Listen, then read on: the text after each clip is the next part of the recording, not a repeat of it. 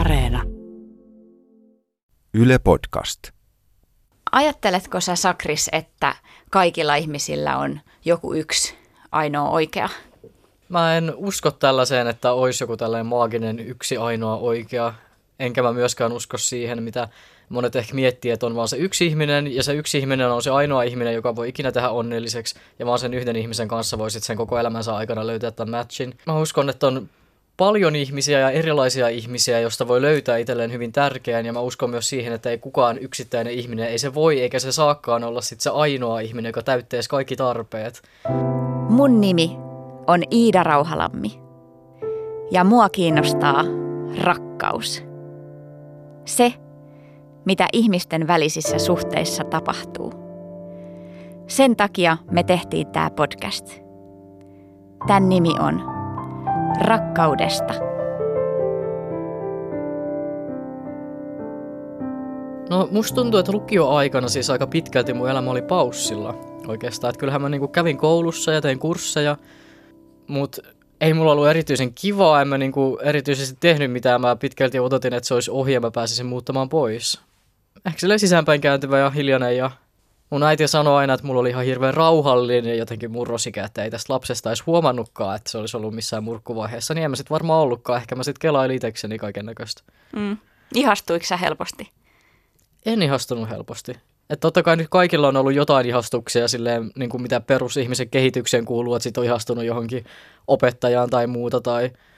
No totta kai mullakin oli sellainen, että tiesin, että joku on hyvän näköinen tai kattelin sillä silmällä, mutta ei mulla silleen niin kuin suuria tai hirveän syviä ihastuksia ollut. Oliko sulla suhteita? Ei mulla ollut suhteita. Lukion alussa, keskiosassa, niin sit mä tapasin ihmisen.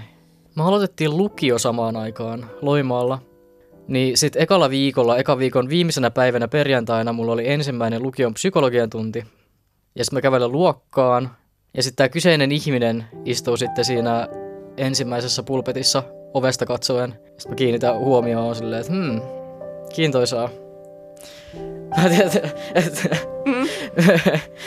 Mitä siinä oli kiintoisaa? Mä kiinnitin ekana huomiota hiuksiin, jotka oli aivan kirkkaan punaiset. Ja sitten mä kiinnitin huomiota myös istuma-asentoon.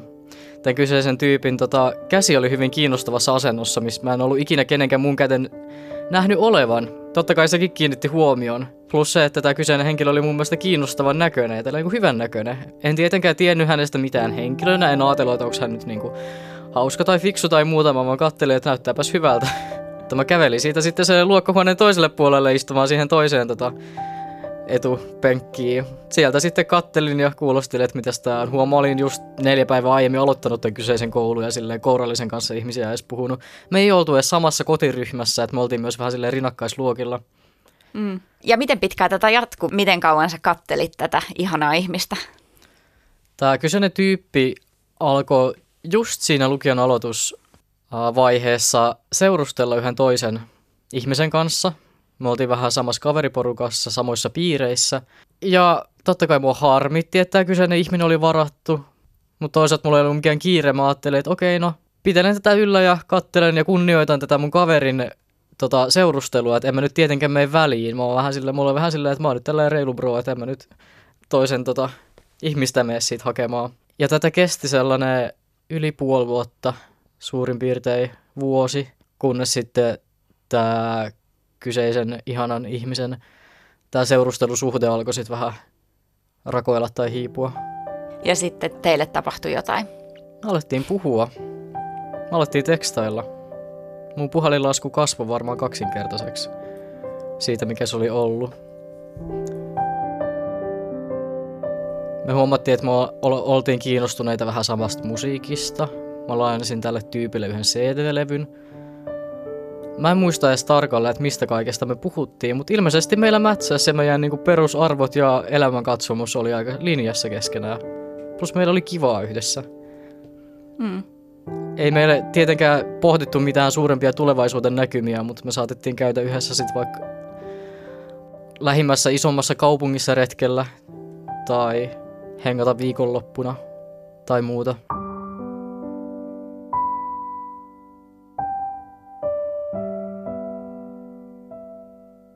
Silloin kun me tavattiin, nähtiin eka kertaa tälleen niin kuin ihmisinä, ei seurustelu mielessä vielä, niin mä olin just silloin tajunnut, että mä oon transsukupuolinen. Että se oli valjennut mulle, että mä olin saanut sille sanat. Hirveästi pohdin ja kipuilin sen kanssa, että miten minä voin olla parisuhteessa kenenkään kanssa, miten mä voin, minkälaisessa roolissa mä voin siinä olla, millä tavalla mä voin niin kuin vaikka ilmentää mun omaa kehollisuutta niin, että se ei tunnu musta pahalta. Se saattaa olla yksi syy siihen, että minkä takia meidän suhteen kehittymisessä kesti niin kauan, koska mä en ollut itse valmis niin kuin moneen vuoteen tämän mun pohdinnan kanssa. Et mä olin valmis siihen niin kuin suhdetasolle siitä sit just reilua vuotta eteenpäin. Mutta mä olin ihan esiteini-iästä saakka tiennyt, että mä oon kiinnostunut tytöistä ja se oli, siis mä olin aivan täysin okei sen asian kanssa. Se ei siinä vaiheessa enää, kun mä olin kuusitoista ollut mikään juttu, että mä olin sen aika silleen pitkällisen prosessin kautta oppinut hyväksymään ja jotenkin uudelleen asemoitumaan siihen, että okei, että no, että millainen mun tulevaisuus sitten tulee olemaan, kun se ei olekaan tällainen, että nainen tapaa miehen ja sitten he menevät naimisiin ja saavat lapsia ja sitten heillä on tällainen hyvin normatiivinen hetero, siis normatiivinen ydinperhe. Ehkä ensimmäisen niin kuin puolen vuoden ajan, mitä me tunnettiin, niin mun mielestä Sakki oli tosi ärsyttävä ja ylimielinen ja mä oikein pääsin perille, että mikä tyyppi tämä niin kuin on. Mutta tota, huomasin onneksi ole, olleeni hyvin, hyvin väärässä tämän suhteen. Missä vaiheessa susta alkoi tuntua, että ehkä tässä on jotain enemmän? No mä muistan just sen, kun me yhdessä, yhdessä vaiheessa ruvettiin enemmän juttelemaan ja viestittelemään. Se oli varmaan, varmaan tota, äh, vähän summaa siitä, että ylipäätään sen niin kuin puolen vuoden aikana oltiin tutustuttu hiljalleen paremmin, kuin oltiin vietetty aikaa siinä samassa, samassa kaveriporukassa. Parin kuukauden päästä huomasin, että, että olin hyvin päätä pahkaa ihastunut Sakkeen ja ei, siitä ei sitten päässyt mihinkään.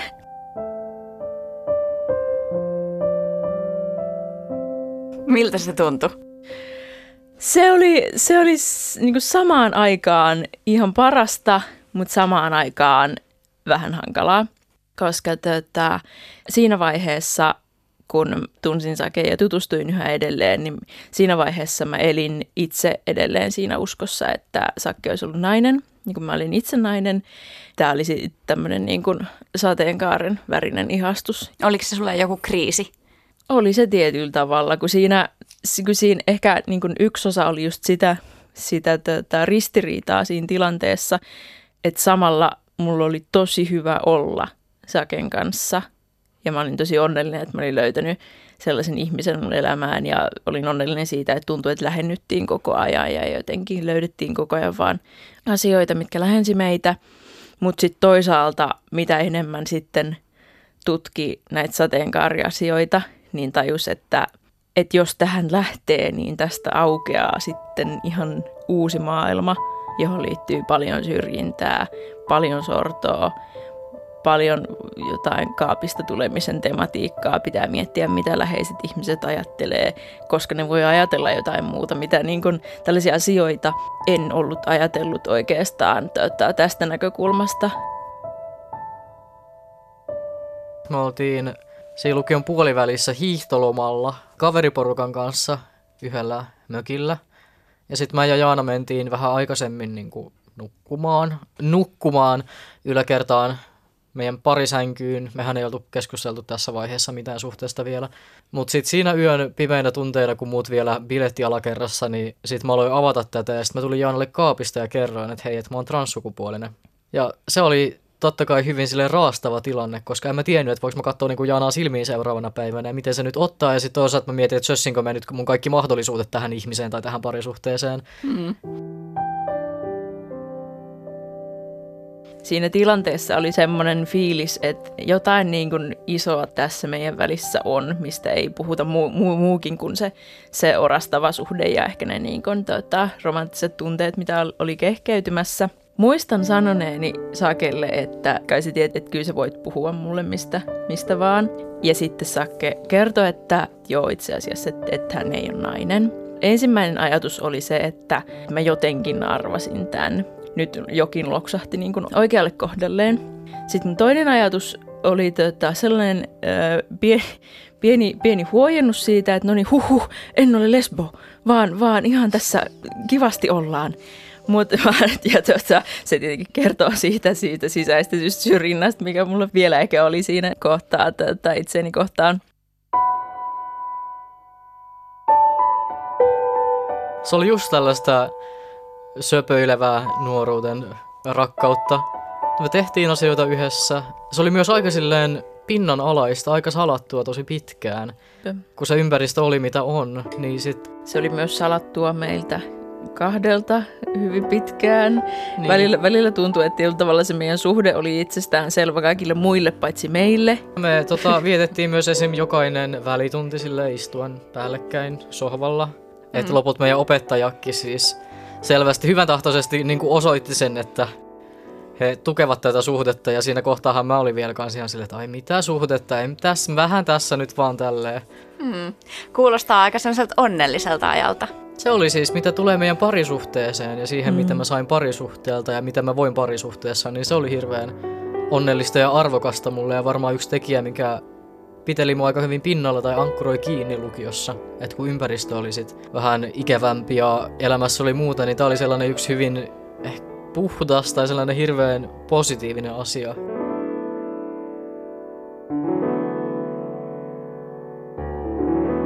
Tosi paljon itsellä oli pelkoa, pelkoa siihen liittyen, että miten, miten ympäristö ottaa, miten lähipiiri ottaa ja sitten sitä, sitä jotenkin koitti, koitti hirveästi suunnitella, että milloin kertoo kellekin ja miten sen ehkä ottaa ja mitä, mitä, tota, mitä siitä seuraa ja miten pitää varautua. Et se oli tosi kuluttavaa ja kyllä aika paljon kaikenlaisia pahoja juoruja ja pahoja keskusteluita ja haukkum, haukkumista tuli sen koulun kautta.